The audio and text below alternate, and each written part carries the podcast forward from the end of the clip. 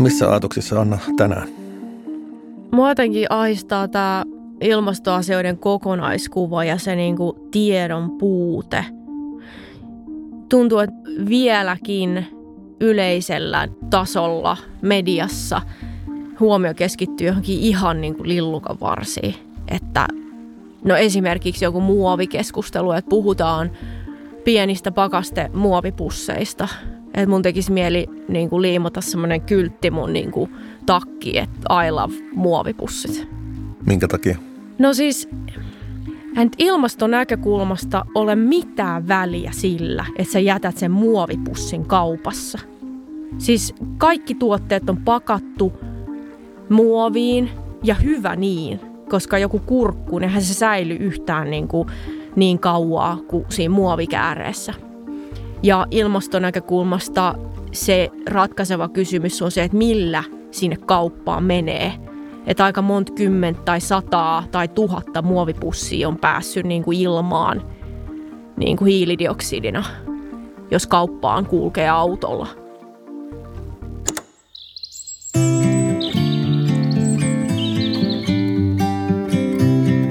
Mä oon Anna Sjöval, 38-vuotias helsinkiläinen. Ja mä oon ilmastoterapian tarpeessa. Ilmastoterapia, ilmastoterapia, ilmastoterapia.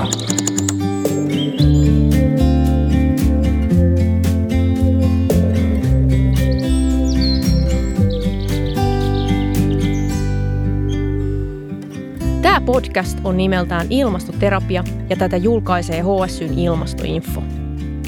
Mun ilmastoterapeuttina tässä sarjassa on Pekka Sauri. Just tänään mua ahdistaa se, että mistä mä voin tietää, mitkä on tärkeitä ilmastotekoja. Tänään mulla on ilo keskustella Tuuli Kaskisen kanssa, joka on ajatushautomo Demoksen konsultatiivinen työnjohtaja. Tervetuloa Tuuli. Kiitos kovasti. Tuuli, kertoisit sä omin sanoin, mitä sä oikein teet työssäsi? No me Temas Helsingissä ollaan olemassa sitä varten, että maailma olisi kestävämpi ja reilumpi. Tämmöinen tosi eh, vaatimaton tavoite. Ja käytännössä mun työssä me tehdään sitä sitä kautta, että tehdään yhdessä yritysten ja kaupunkien ja valtiohallinnon kanssa, järjestöjenkin kanssa. Pohdintaa siitä, että minkälaisia ovat toisaalta ne tulevaisuudet, joissa kestävyys ja reiluus toteutuu ja toisaalta sitten, että no miten se pitäisi tehdä. Eli tosi konkreettisia A-suunnitelmia ja B-tapoja viedä niitä käytäntöön. Sitä me tehdään. Okei, mielenkiintoista. Kertoisit sä ihan lyhyesti, että miten sä oot päätynyt tälle alalle ja ahdistaako sua ilmastonmuutos, kun sä painiskelet näiden kysymysten kanssa joka päivä? Joo, no tota, mä oon siis alun perin opiskellut kauppatieteitä ja sehän on niin kuin ala, jossa pyritään löytämään ratkaisuja ja viemään toimeen asioita ja sinällään se on ollut semmoinen mun toinen pää oppi tai reitti näihinkin töihin. Ja siellä tietenkin tunnistetaan nimenomaan yritysten tarpeita ja mietitään, että miten yritystoiminnassa voitaisiin viedä asioita eteenpäin. Ja sitten toinen reitti liittyy siihen, että mä oon ollut laajasti ja perusteellisesti huolissani maailman tilasta jo kyllä silloin opiskeluaikoina ja sitä ennenkin ehkä. Ja sitä kautta sitten tein aikana aika paljon kaikenlaisia ympäristöjärjestöjuttuja, teen osittain vähän vieläkin. Onko sulla positiivinen mieli päänsäätöisesti vai ahdistaako sua välillä? Sä sanoit, että sä oot ollut huolissas, mutta... Niin, ehkä sekä, että varmaan mulla on pääsääntöisesti positiivinen mieli ja sitten välillä kuitenkin ahdistaa. Eli kyllähän tavallaan niin kuin sen, toiminnan käyttövoimana molemmatkin on ihan hyödyllisiä. Eli sekä sellainen niin kuin usko, usko tulevaan ja usko ihmisten ja toimijoiden kykyyn tehdä muutoksia. Sitä tarvitaan. Ja sitten toisaalta eihän me nyt näistä asioista puhuttaisi, ellei me oltaisi sairaan huolissa, ellei meillä olisi syytä olla Kyllä. tosi tosi huolissamme. No, ilmastonmuutoksesta viime vuosina on puhuttu tosi paljon mediassa. Samaan aikaan musta tuntuu, että ihmisten voi olla vieläkin vaikeaa päästä sinne konkretian tasolle. Tietää, että no, mitä mun oikein pitäisi tehdä elämässä, mitkä on niitä merkittäviä tekoja Että jollain tavalla me ei saada yksilöinä vielä riittävästi sellaista informaatiota, mitä tehdä. Toisaalta mun mielestä tämä ilmiö, ilmastonmuutos, on vähän vaikea käsittää. Et esimerkiksi hiilidioksidimolekyyli voi olla aika abstrakti käsite. Sen sijaan joku omassa jäteastiassa oleva banaanin kuori on todella konkreettinen. Ja me aletaan pikkuhiljaa hahmottaa, että, että se ei nyt ihan riitä vielä se, että me lajitellaan vaikkapa jätteet, mutta me ei ehkä oikein päästä arjessa kiinni, että mitkä on niitä merkittäviä tekoja.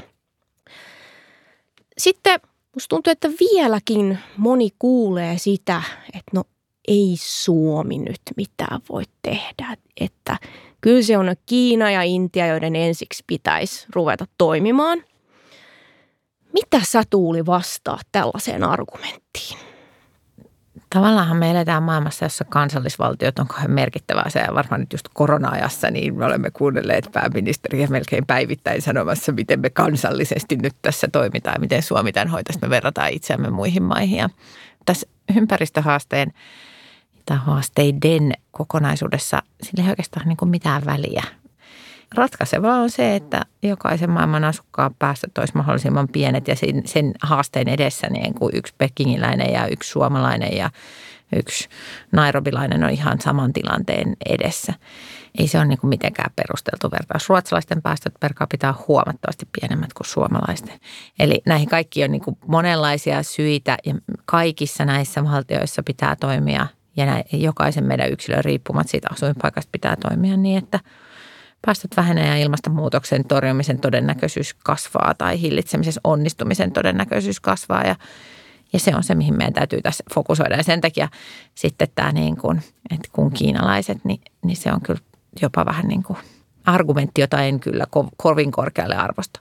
Varsinkin kun vielä kiinalaisten päästöistä aika iso osa tulee sen takia, että siellä valmistetaan vientiin tuotteita, joita me sitten täällä käytetään joka paikassa tarvitaan mittavia päästövähennystoimia ja se on se olennainen asia. Yksittäisten tilanteiden vertailusta voidaan oppia jotain, me voidaan oppia jotain kiinalaiselta, kiinalaiset voi oppia jotain meiltä, mutta se ei ole niin kuin minkäänlainen syy olla tekemättä. No jos tehdään ihan lyhyt katsaus tähän kokonaiskuvaan, mistä ne ilmastopäästöt oikein syntyy? No siihen on vähän kaksi erilaista näkökantaa. Että jos katsotaan Suomen tasolla, niin silloin meillä on tiettyjen materiaalien tuotanto ja energiantuotanto ne isoimmat. Eli energiantuotannossa meillä edelleen kivihiilen käyttö ja öljyn käyttö myös liikenteessä on aika isoja päästölähteitä. Meillä on muutama iso tehdas, joista tulee valtaosa Suomen päästöistä tai merkittävä osa. Ja teollisessa mielessä siis ne on nämä fossiilisten polttoaineiden käyttö ja tiettyjen materiaalien valmistus, josta isoimmat päästöt tulee.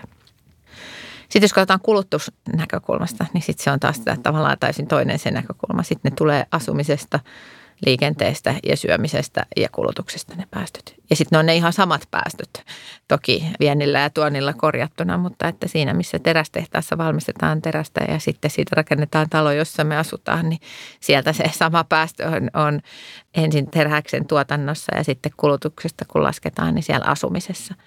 Kumpikin näkökulma on kiinnostava ja tarpeellinen, mutta että jos me ajatellaan tätä nyt niin kuin yksilön näkökulmasta, niin kyllä tämä vanha eh, nelikko, asuminen, liikkuminen, syöminen ja kuluttaminen, niin siinähän se on. Joo, eli siis yksilöiden näkökulmasta, kun me muistettaisiin, että päästöt karkeasti tulee ruoan, asumisen, liikkumisen ja kuluttamisen kautta. Me ollaan aika pitkällä, mutta sitten meidän pitäisi päästä sinne konkretiaan vielä, että mitä on ne oikeasti merkittävät isot teot, mitä me voitaisiin tehdä ja mitä meidän pitäisi tehdä. Ja mulle tulee mieleen, että pitäisikö meillä kaikilla olla joku ilmastovaaka käytössä.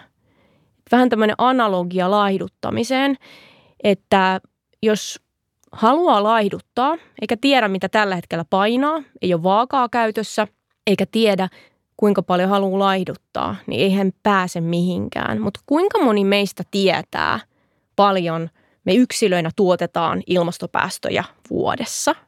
Ja mikä on se tavoiteltava taso? Moni on kuullut Pariisin sopimuksesta, mutta mikä oikeastaan on se tavoitetaso, mihin meidän kaikkien pitäisi pyrkiä.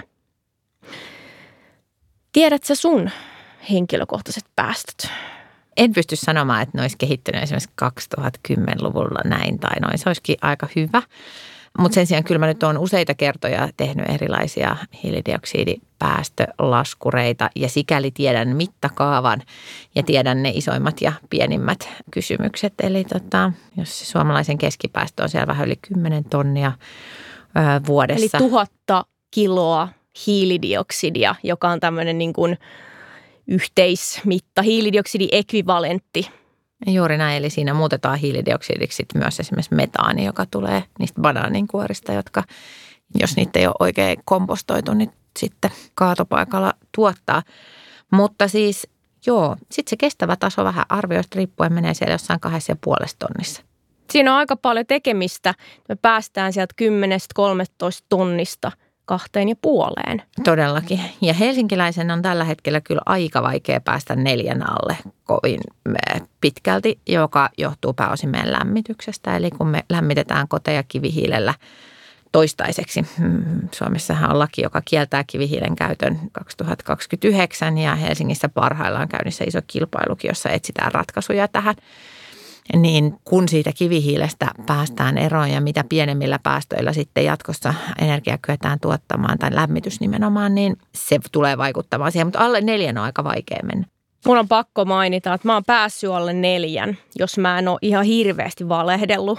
Joo, siihen neljän, vähän alle neljän, neljän tuntumaan pääsee, mutta merkittävästi sen alle. Niin kuin kolmosta on vaikea tavoitella. Se olisi ehkä nyt se oikea joo. mittakaava. Ja tota, sitten tyypillisesti iso kysymys tässä on lentäminen, semmoinen, joka sitten tämmöiselle kaupunkilaiselle, joka ei aja autoa, asuu kohtuullisen tehokkaasti, syö pääosin kasvisruokaa ja kulutustaan kohdentaa niiltä osin kuin mahdollista niin kierrätettyihin tuotteisiin ja näin, niin sitten, sitten yksikin lentomatka sen tietenkin aina siitä pamauttaa ja, ja tota, työmatkat nyt on työmatkoja, mutta sitten kyllähän aika moni meistä voi vähän niihin työmatkoihinkin vaikuttaa, niin mä en oikein ihan osaa ajatella, että ne vois kokonaan ulkoistaa tästä omasta hiilijalanjäljestä. Eli sitten vähän eri vuosina siellä sen neljän ja kymmenen välillä ää, mun päästöt liikkunee. Joo, ei siihen montaa ulkomaan matkaa kyllä lentäen mahdu. Hei, mitkä olisi nyt asumisessa, liikkumisessa, kuluttamisessa semmoisia esimerkkejä, millä olisi väliä – Asumisessa se, että asuu kohtuullisen pienissä neljöissä ja sitten tällä hetkellä, että pitää huolen äänestämällä siitä, että Helsingin kaupunki tosiaan tekee siirtymän sinne kohti kestäviä lämmitysvalintoja. Toki myös muissa pääkaupunkiseudun kunnissa samantapaisia ratkaisuja tehdään, niin ne on ne kaikkein isoimmat. Sitten se, että käyttää energiatehokasta valaistusta ja energiatehokkaita laitteita kotona, niin on toinen. Eli kun ostaa jotain uutta, niin ostaa mieluummin A++ kategoriaa kuin jotain muuta. Liikenteessä se, että pyöräilee ja kävelee on kaikenlaisen paitsi ilmaston, niin myös hyvinvoinnin kannalta tietenkin parasta joukkoliikenteen käyttö ää, myöskin. Autoilusta sitten tulee se, että ajaisi päivittäin autolla omista autoja ja ajaa sillä päivittäin, niin siitä tulee helposti aika iso päästökuorma. Ja syömisessä se kasvispainotteisuus, että vähän niin kuin sama kuin tuossa liikenteessä tehdään siihen maailmankaado, että sä vuokraat kerran vuodessa viikonlopuksi auton mennäksesi jonnekin, mihin muuten ei pääse. Niin samalla tavalla syömisessä e, ei se, että syö joskus palan lihaa ole se ongelma, mutta se, että ruokavalion pääpaino on siellä kasvispainotteisessa ruoassa ja semmoisessa kausisyömisessä, että syödään sitä, mitä on parhaillaan tarjolla eniten ja edullisimmin, niin se on tyypillisesti paras reitti – ruokavalion hiilidioksidipäästöjen vähentämiseen ja kuluttamisessa se, että ylipäänsä kuluttaa aika mieluummin vähemmän kuin enemmän ja kierrätettyä ja käytettyä ja hyödyntää tavarat loppuun asti, niin ne on niitä olennaisia. Mutta sittenhän tähän niin kuin samaan aikaan ei voi ajatella, että olisi irrallaan siitä, mitä tekee sitten vähän siellä niin kuin kansalaisena. Että iso merkitys on sillä, minkälaisia ratkaisuja meillä poliittisesti tehdään ja sen takia myös sillä äänestämisellä on paljon väliä. Että yksilö ei pysty kaikkea tekemään. Joo, mä kommentoisin tuota kuluttamista vielä, että musta olisi hyvä hahmottaa just mitä säkin mainitsit, että kulutettaisiin mahdollisimman vähän ja muistettaisiin käyttää ne kulutushyödykkeet niin kuin loppuun mahdollisimman pitkään. Se elinkaari määrittelee sen lopullisen hiilijalanjäljen. Esimerkiksi vaatteen kohdalla ei ole ratkaisevaa, mikä sen vaatteen materiaalin tai valmistuksen elinkaaren aikaiset päästöt on, vaan se, kuinka monta vuotta mä käytän sitä. Kuinka hyvin se kestää, miten mä huollan. Sitten vielä huomio tuohon asumiseen.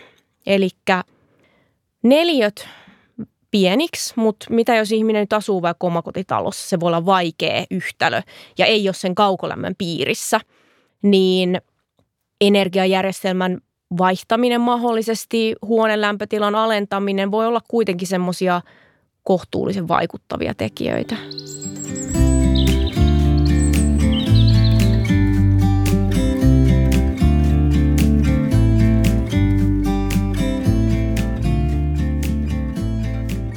Okei Tuuli, puhutaan hetki tästä yhteiskunnallisesta puolesta.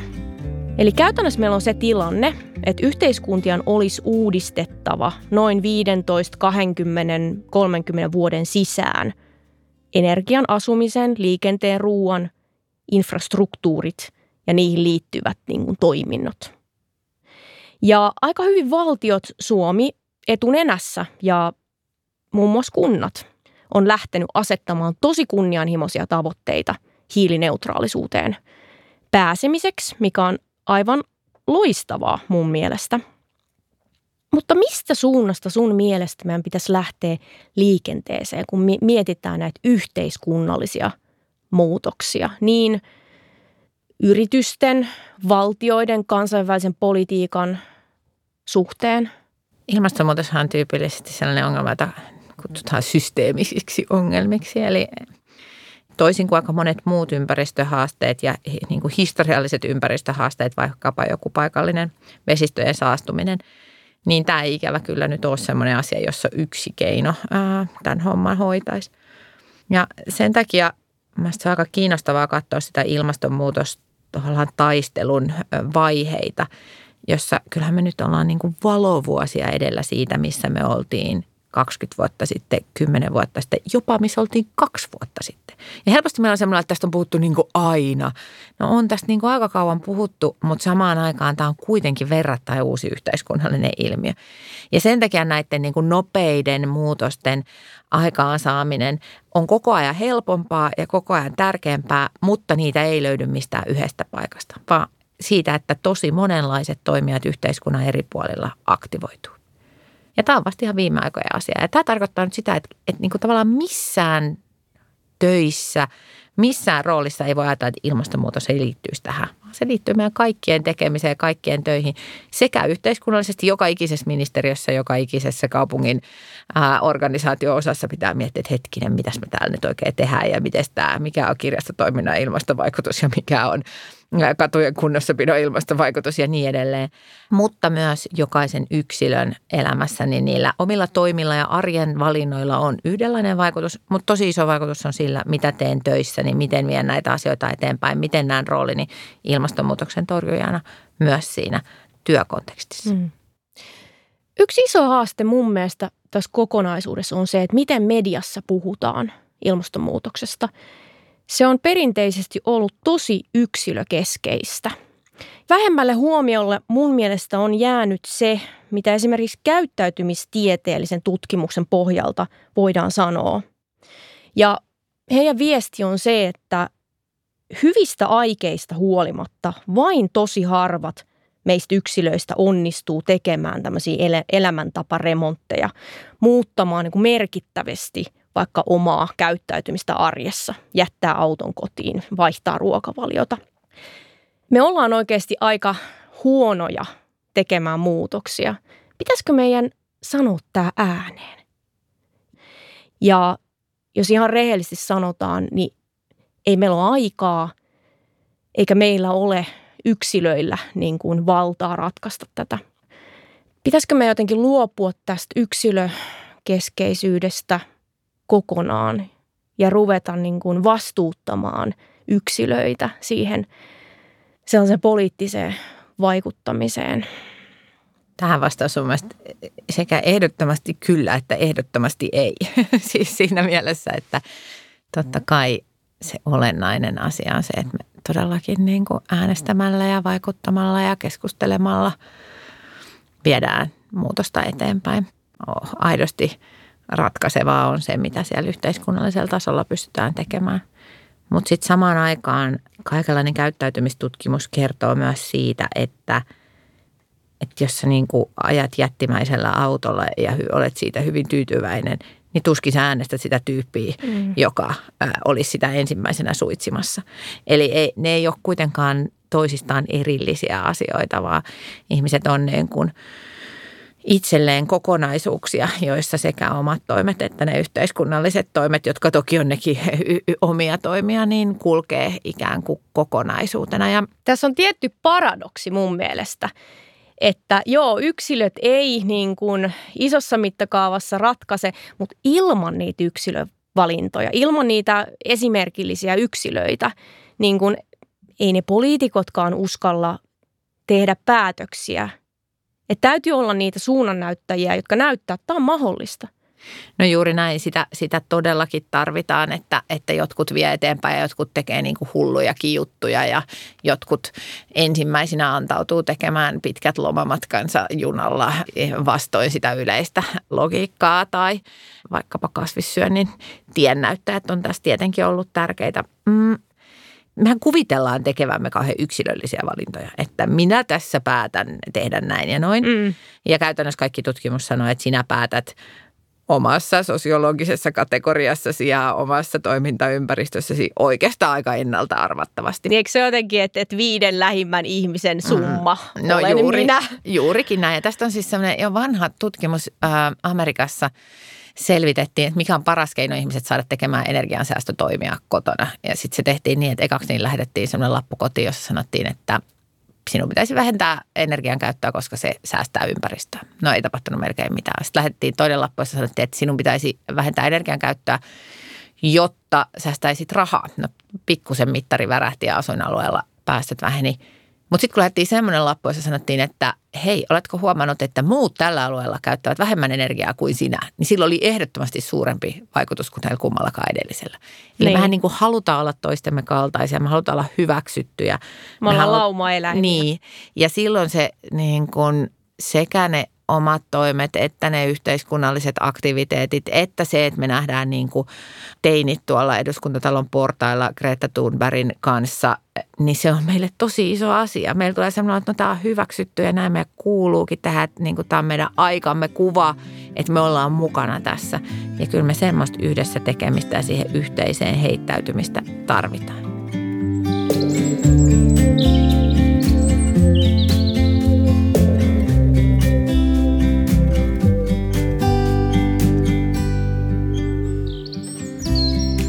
Mä oon nyt korona-aikaa aika paljon seurannut näitä hallituksen tiedotustilaisuuksia ynnä muita ihan niin kuin Ylen koronatiedotuksia. Ja mä oon huomannut, että tai mä oon ruvennut ajattelemaan, että mitäpä jos ilmastonmuutoksesta tiedotettaisiin samalla tavalla kuin koronasta. Kerrottaisiin, että mitä nyt valtio on tekemässä, mahdollisesti jotain rajoituksiakin ja miten nyt muutetaan isossa kuvassa – ja mitä sinä yksilö voit tehdä. Ja mahdollisesti vaikka esitettäisiin tämmöisiä niin kuin suurempiakin ratkaisuja, esimerkiksi vaihtoehtoja sille, että hiilidioksidipäästöjä ruvetaan nyt verottamaan rankasti. Ja esitettäisiin jotain vaihtoehtoja, mitä tällä hetkellä on keskustelussa.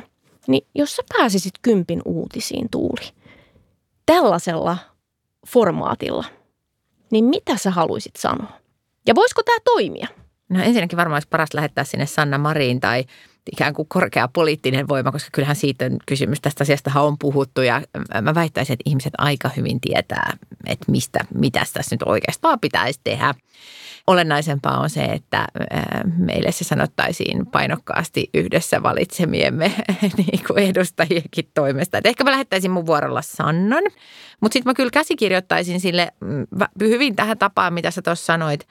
Mutta kyllä se kaikkein olennaisin asia ehkä sitten myös tämän niin kuin ahdistuksen näkökulmasta on, mikä on se toivo, mikä on se tulevaisuus, joka on houkutteleva ja haluttava, johon me voidaan päästä, jos me nämä asiat tehdään. Sehän on aika hyvä tulevaisuus. Mm. Sehän on tulevaisuus, jossa päästöt saadaan kuriin, pystytään tuottamaan meidän tarvitsemaan tarvitsemat kodit ja meidän liik- liikkumisen jutut ja me pystytään syömään hyvää ruokaa ilman, että siitä aiheutuu ilmastopäästöjä. Ja se, ilman, että se aiheuttaa meille mitään erityistä ahdistusta, vaan se on niin kuin normaali osa meidän arkea. Tällaisessa maailmassa me siis voidaan elää jo 15 vuoden päästä, jos me nyt hoidetaan tämä homma kuntoon.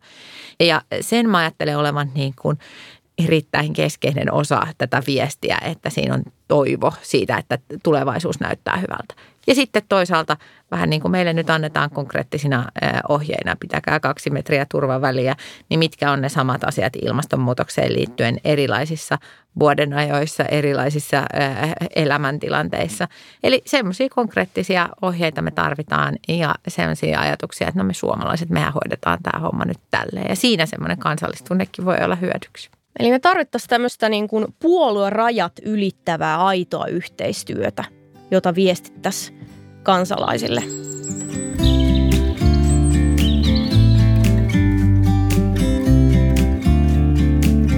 Ilmastoterapia, ilmastoterapia, ilmastoterapia.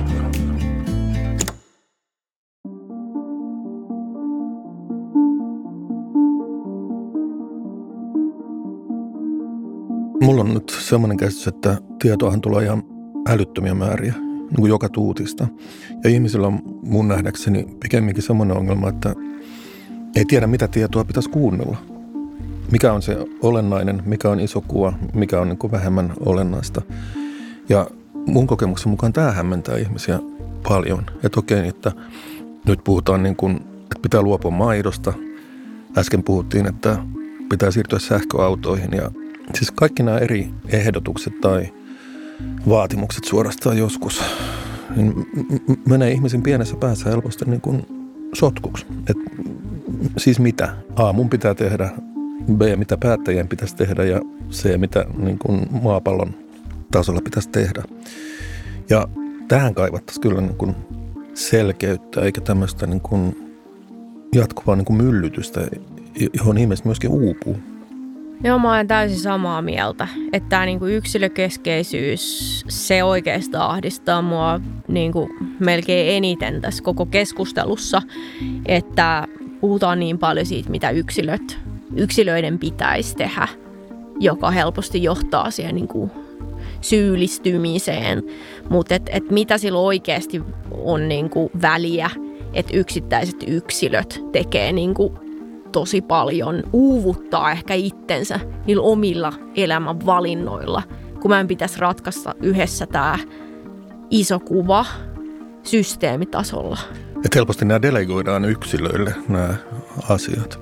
Mä olin YK ilmastokokouksessa Pariisissa 2015 joulukuussa ja siellä oli Pariisin kaupunginjohtaja oli järjestänyt tämmöisen kaupunginjohtajan niin kuin rinnakkaistapahtuman kaupunginjohtajan ilmastokokous. Ja tota, siellä oli muun muassa New Yorkin entinen kaupunginjohtaja Michael Bloomberg, joka sanoi aika niin kuin terävästi, että mitä tahansa päätöksiä tuo YK-kokous tekeekin niin kuin kansallisvaltioiden tasolla, niin se jää ikään kuin paikallistason jalkautettavaksi niin kuin kaupunkien, kuntien, yritysten, kotitalouksia loppuviimeksi niin kuin yksilöiden. Ja kun katsoo, mitä neljässä vuodessa on tapahtunut, näinhän se on mennyt. Siis ne, ne jotka on eniten kärjessä tässä on kaupungit ja kunnat, jotka kilpailee keskenään suorastaan, että kuka on hiilineutraalinen kuin ensimmäisen. Ja valtioiden tasollahan se on ollut huomattavasti nihkeämpää.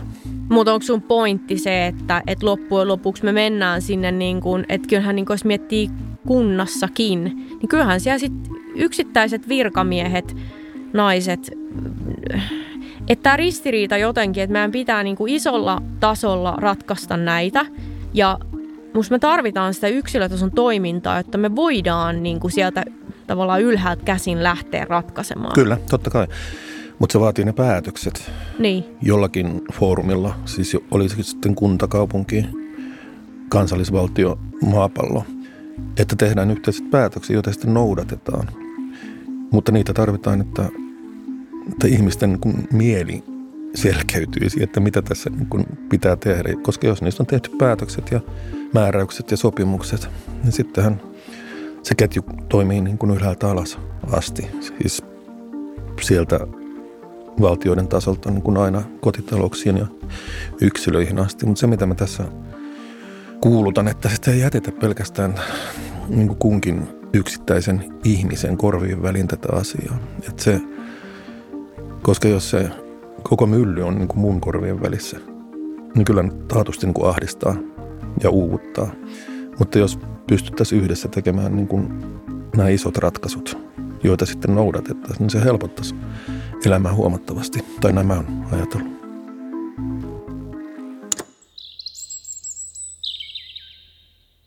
Me kaikki tarvitaan tämmöistä toimintaterapiaa ilmastonmuutokseen ja erilaisia reseptejä, miten toimia. Voisit sä antaa meille tämmöisen pienen maltillisen reseptin muutokseen, joitain tekoja. Ja sitten toisaalta semmoisen vähän kunnianhimoisemman. Jos on jo jollain tasolla ja haluaisi niin kuin ottaa seuraavan stepin, mitä se voisi olla? Maltillinen resepti lähtee siitä, mikä meidän kaikki on joka tapauksessa pakko tehdä, joka on nyt niin kuin koodata tosiasiat. Että jos sä nyt lennät tosi paljon, jos sä nyt asut siinä isossa talossa, jos sä et tosi paljon autolla, syöt tosi paljon lihaa, niin on niin kuin tärkein asia, että sä myönnät, että no nämä on nyt tämän ilmaston kannalta vähän probleemeita. Etkä yritä selittää, että tavallaan mun kohdalla tämä ei olekaan niin iso asia. Se on ihan yhtä tasan iso asia meidän jokaisen kohdalla. Ja totta kai me tehdään niitä asioita, mutta sen tietäminen, että no joo, tämä ei ole nyt ehkä ihan niin hyvä homma, tätä mun pitäisi vähentää, niin se on niin kuin maltillisen reseptin, eli siis kaikkia meidän koskevan reseptin ensimmäinen asia. Niistä tulee päästöjä, niistä tulee vähän liikaa päästöjä, niistä tulee itse asiassa tosi paljon liikaa päästöjä, niille pitää tehdä jotain. Ja sitten sen jälkeen sen miettiminen, että no mitkä siinä omassa paletissa on niitä, joista, joita voi vähentää ja joista voi, joita voi toisella tavalla ratkaista. Mä toivon, että nyt korona-ajassa meistä entistä useampi huomaa, että hankoja Porvoa ja tahkoa ihania sekä kesä- että talviloman viettopaikkoja ja niihin kaikkiin pääsee julkisilla kulkuvälineillä edullisesti ja helposti ja sitä kautta me voidaan vähentää vaikkapa lentomatkailua ja vastaavalla tavalla kaikkiin näihin kysymyksiin liittyen löydetään sellaisia asioita, jotka niin kuin tuntuu ihanalta ja helpolta.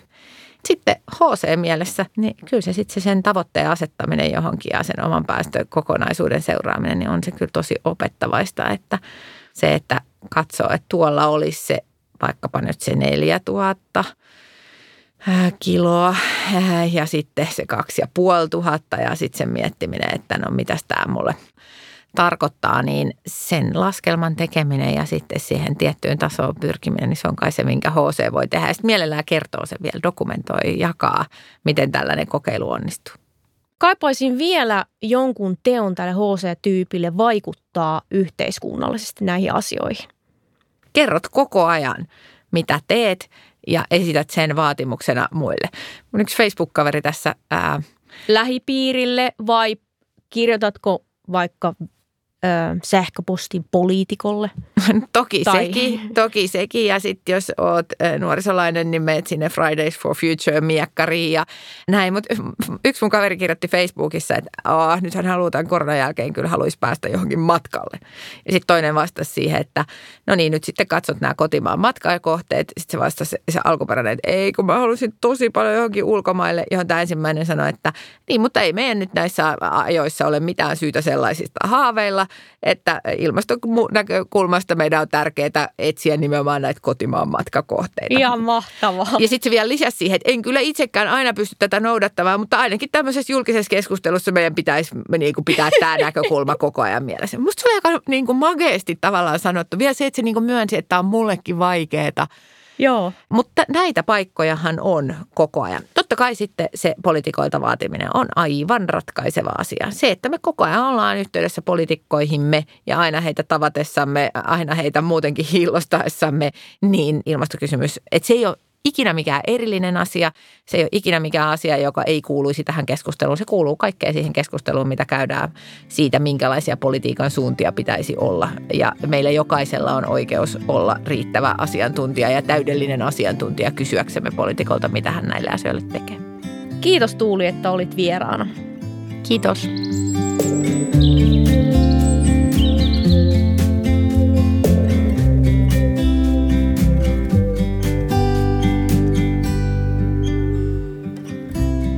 Kiitos, että kuuntelit ilmastoterapiaa. Löydät sen Apple-podcasteista, Spotifysta ja muista yleisimmistä podcast-palveluista.